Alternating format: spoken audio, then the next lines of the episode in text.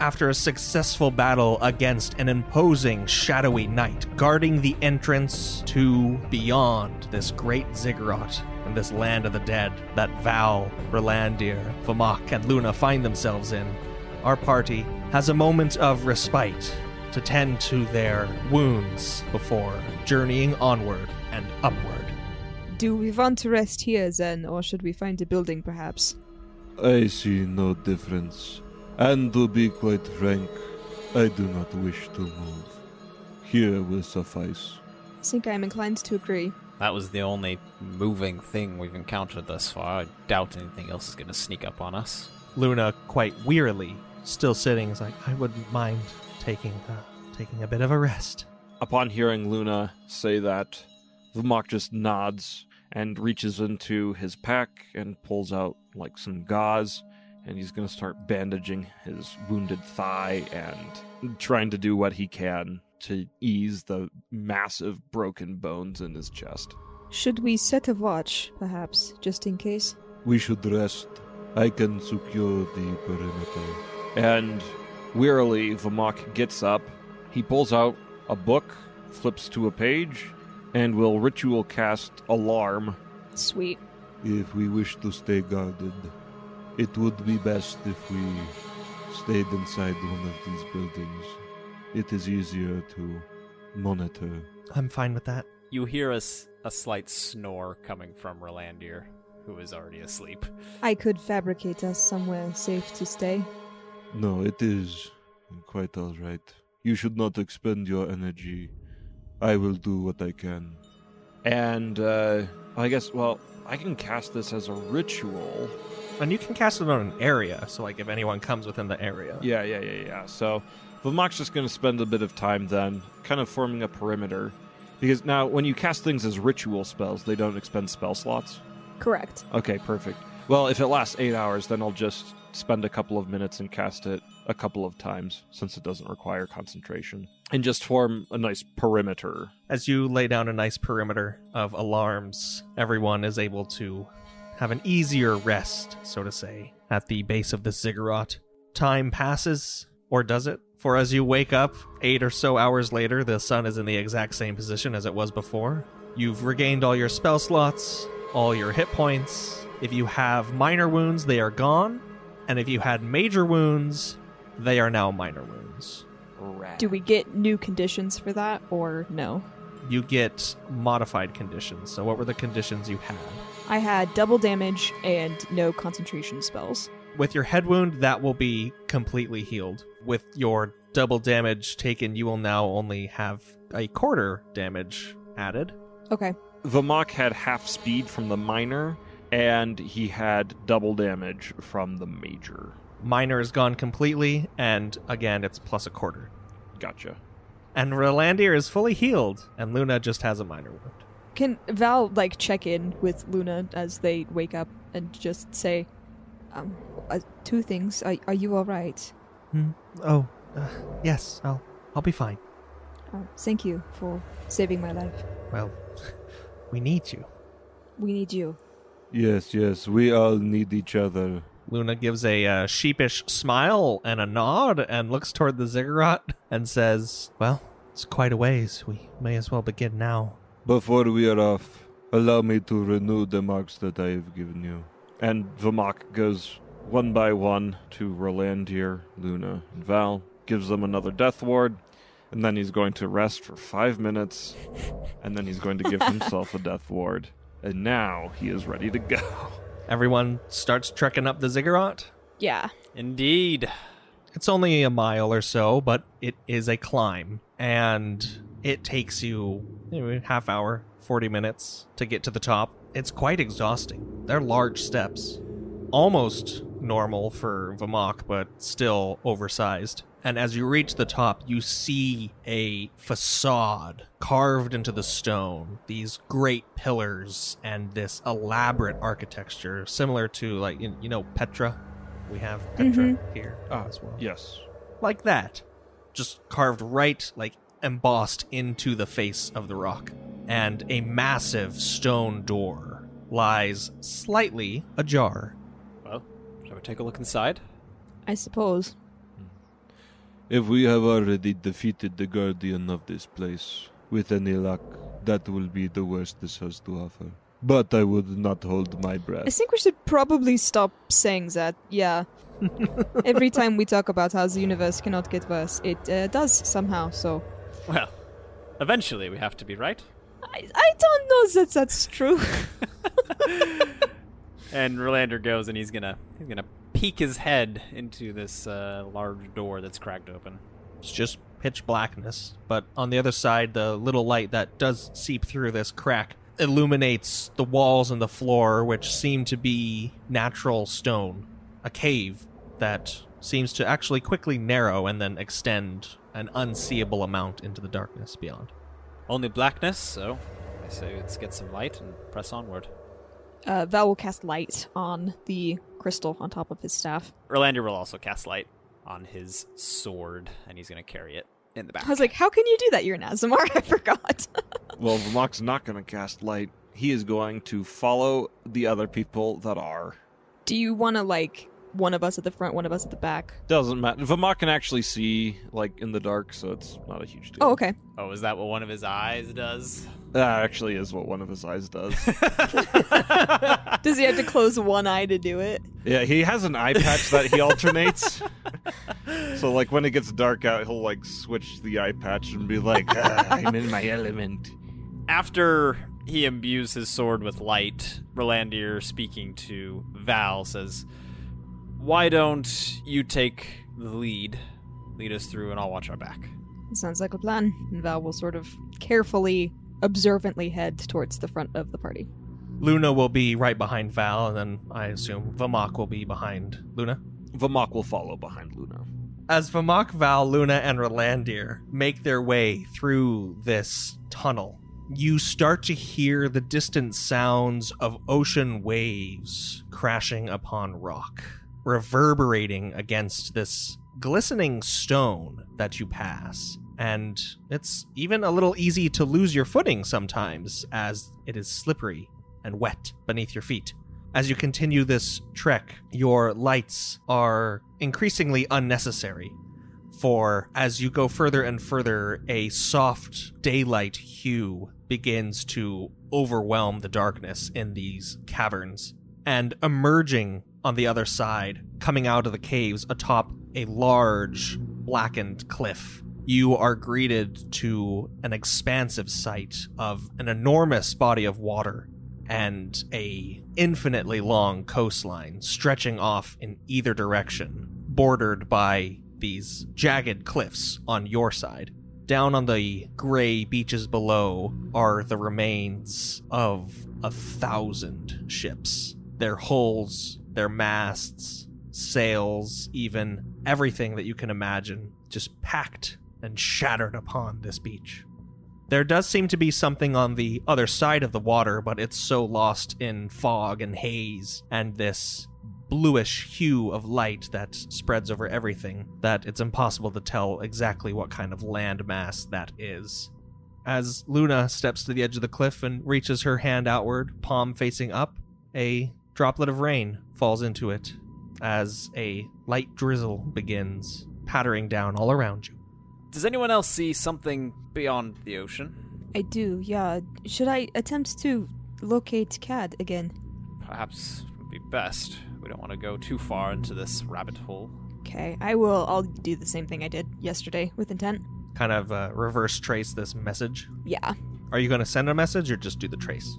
Actually, you know what? I'll I'll try sending again just to see what happens. I'll say the same thing that I did. Just this is an associate of Luna's. Can you hear me? And you receive back, you are Elvaret. Oh, progress. Does that hurt me? Yes. Okay. Everything hurts. Everything hurts me. Do I take double damage from drawing on my own essence? Not double. I guess 1.25 damage. Yes, you will. Okay. I'll do that addition. So you'll take six damage total. Okay. Well, before we start this next conversation, it's- I, I, I've contacted him. He responded. Um, we should make the best use of our next message to him. Can you find out where he is? I can ask. Yeah, that can be part of it. Is there anything else we want to say? Can you ask him if he knows how to gain an audience with Tentaver or where Tentaver is? That is our true goal. Finding Cadagas is a luxury. Luna narrows her eyes at that. And perhaps, if possible, you can ask if there are any other dangers that we should be aware of. Sorry, now I'm I'm gonna maximize my words here. All 25. okay, I'm at 17 words. Is there anything else we want to squeeze in here, or is that are we satisfied? Would you like some teriyaki beef jerky? Okay, here is Val's second sending. So this is the second time I'm casting this spell. Um, he will say, "Yes, where are you? We can rescue. Where is Tentaver? What dangers should we be aware of?" You receive back. I'm safe, I believe. For now, at least. If you're looking for Tentaver, then you're in the right place. Is there a reason your words. And then it stops. Oh my gosh. And then, like, 10 seconds later, you receive a message. Oh, I understand. I'm along the beach. Somewhere. I don't know where exactly. But I've made camp. Please, find me. You brought me here. Ooh, interesting. Um, I will relay that. Tell him to send a fireball into the sky like a flare so we know where to find him. This is a long frickin' beach. It is a long beach. I'm gonna try to trace him uh, through the message. Okay. Intent away. My intent rolls suck. It's a 19 on my d20, Oof. but a 45 on my d100. That will be 13 points of damage, and you are unable to ascertain a direct trace. It seems that between the left and the right, you should go right, but that's as close as you get. I'll take it. yeah, that's really all we need. There's two directions. Yeah, I think I think Val reels a little bit from this like internal damage he's taking, and um, just sort of nods in the direction of the right. He'll be down the beach somewhere that way. All right. Good enough for me, then. We'll just keep on walking until we find his camp. And Rolandir takes the charge. All right. All of you roll a d20 for me. Uh oh, seven. 10. 17. And Luna's is 4. So, that is a total of 38. That is how many days it will take to find Katagas. Oh, so Okay. rolling low was good. Well, on the bright side, we are in tip top condition for. Uh, I don't know about that. well, well, you know, for it, if Reese has given us some healing and maybe some intent or something, and we're taking a bunch of long rests, walking for thirty-eight freaking days. Actually, can I re-roll? I, I did I say seventeen? I meant to say two. Um, you're probably by this time you're probably at the bare end of your food stuff. Well, if we're if we're short on food, I mean, you know, Vamok's got the beef jerky, and technically, Vamok doesn't actually need to eat, so. Oh, so he's a monk too. So he he'll, he'll share his food if others need it. Well, yeah, if everyone has 10 days of rations, I think that's the norm. Thirty-eight days is kind of a long time. Can Rolandir create food and water? Yeah, I, I, I don't have it prepared at least. Well, you can change that. We have 38 days for you to choose to feed us, Reese. I said Reese on purpose that time. You dig a little ways into your rations, but as you start to realize that this journey is going to take longer than expected, Rolandir then prepares that spell and begins feeding you all with bland but nourishing food. Probably early on, and this, uh, either on the first or second day, honestly. Rolandir catches up with Luna, whatever she was doing as they're walking. And he just says, So, this mentor of yours, I don't think you've really told us much about him. How did you two meet? What was he like? Why, honestly, was he uh, drawn to you in the first place to take you on? Val is also interested in this conversation. Can he sort of like pick up the pace or fall back to join it? Yeah, yeah. Who knows on what day this takes place? What does time even mean here? Because the sun never shifts. But Luna, after Rolandir asks this question, she looks up at him and she says, He was an elfkin. I think I mentioned I was living in Bastion for, well, all of my life before now. It's where I grew up, on the streets, among many other of the urchins and orphans of that vast city. Cad found me one day after I had exhibited some kind of ability in defending myself, as was all too often in those times. How old were you when you first realized this power? Maybe 12, 13. It's only been a short number of years since then, so. But he began to train me in intent and teach me Kinlish. One question, actually, before we get too far. In Elfkin, in Bastion, what was he doing there? looking for me. Um, I mean, at the time, the war was, uh, and it still is, raging on in that region. The last Godborn of Sereth had passed not too long before that, and after this ability of mine, Cad believed me to be the next one. However, following an incident in which I demolished a few city blocks, unintentionally, of course, as that was when my power from Sereth manifested he he caught on that I was not God-born, but godless, as the humans call it. I was still in the dark about that truth, but he continued to train me to, to hone my power and to control it, until, of course, the Magisters came and began to interfere, and well, it all went downhill after that, and it ended in his death and my running away. He certainly sounds like a brave man after knowing the power that you wielded to still then continue on. He sought to end the war. I never knew the intricacies of what he believed, but I knew that was his goal. And would he favor this end of the war towards the kin? I couldn't say. He never showed any disregard for humans, as I've heard most kin exhibit. She kind of just glances toward Val. Uh, they do. I am an odd one out, most certainly. Do you think that what we are doing will end the war between humans and kin? Reviving Cad? No, but um, he can help. Perhaps. Perhaps he could. But I do not have much faith in people. I do not mean Kadagas. Surely he is a great wielder of intent. I'd say so. But we end this war, and a new one starts again. We kill the gods, more take their place. It is the nature of things. Hmm. Do you not feel a certain sense of futility? I think it matters quite greatly to those who live through those times. So, no, I don't. Neither do I. I was simply curious. You and I have spoken on this topic before, Vermark. I have spoken of many things, and I have thought of a great many things. Somehow, it feels hard for me to care. True, we could improve, perhaps, the lives of those around us. Some will live longer than others. But in the end, all things die. In the end, we end one conflict, and our children start another and the cycle continues again and again. Perhaps it would be best if everything were to end, and all conflict were gone. Well, I refuse to be so fatalistic. You choose to believe what you will. It is of no importance to me. To be perfectly frank, Vamok, I am not asking you to care. Nor was I offering it. Just don't get in our way. If you would like to be an ally, you are more than welcome. I think you misunderstand.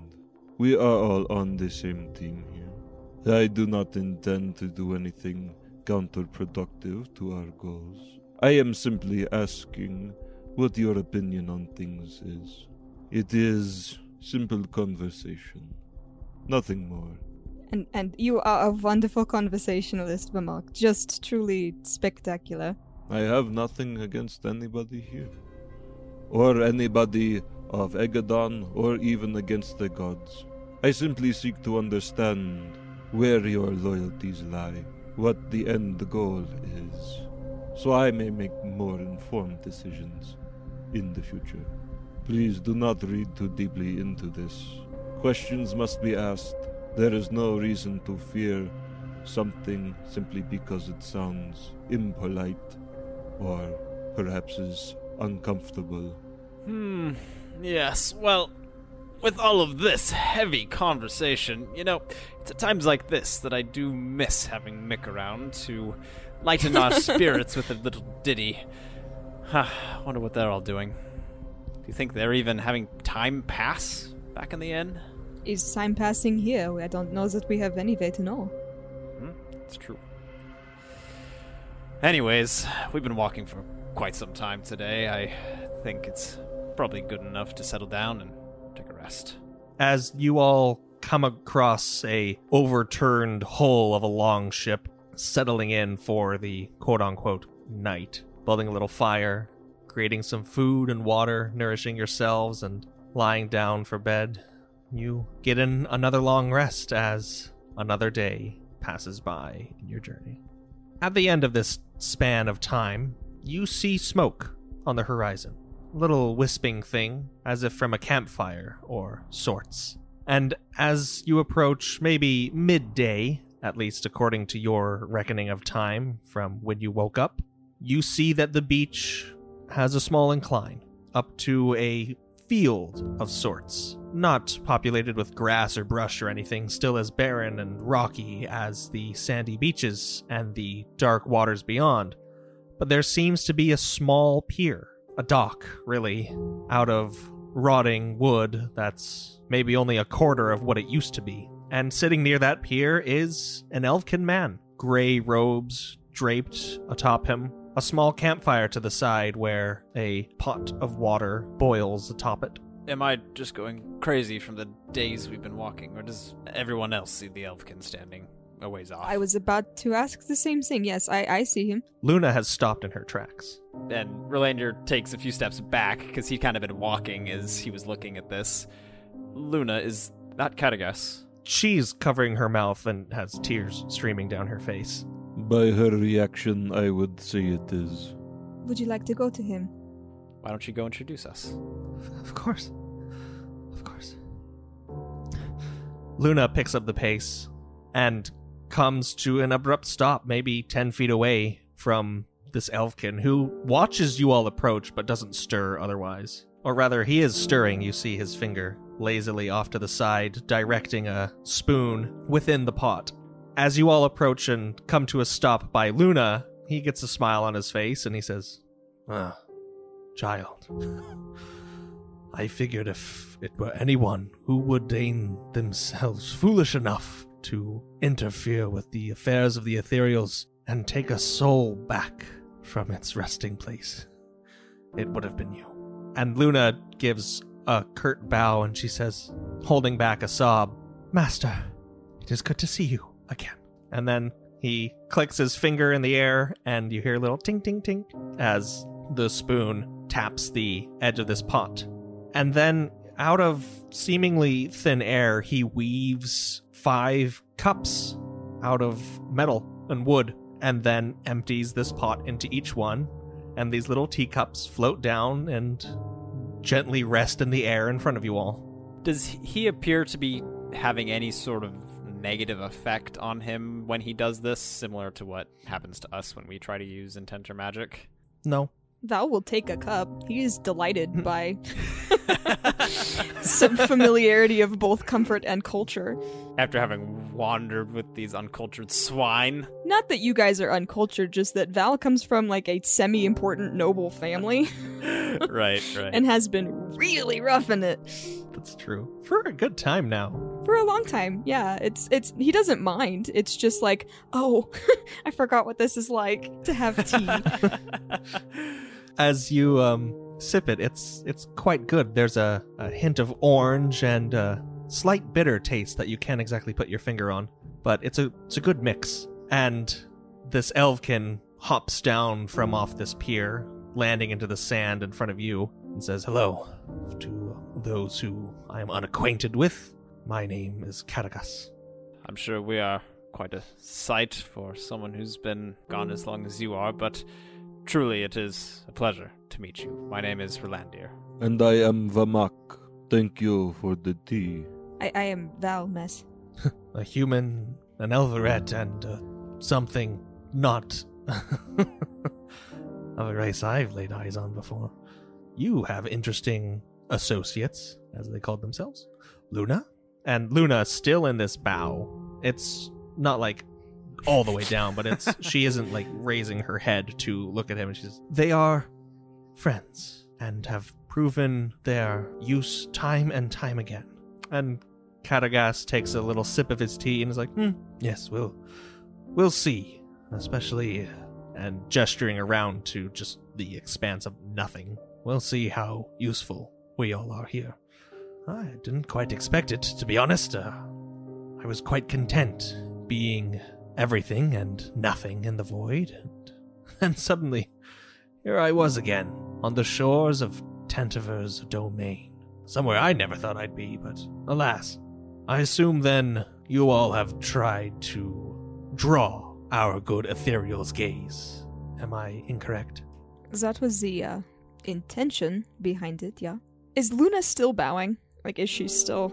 A little bit, yes. Can Val sort of like put a hand on her shoulder to be like, relax? Yeah, and she does loosen up and stand up straight again. And you can see that her eyes are just red and puffy, and tears are streaming down her face, but she is keeping her composure as she looks up at Cad. Val will pass her one of the floating cups of tea. She takes it. Well, it, it was just sitting in front of her. you kind of just nudge it toward her. Yeah, just just like gently scoot it through the air closer to her hands.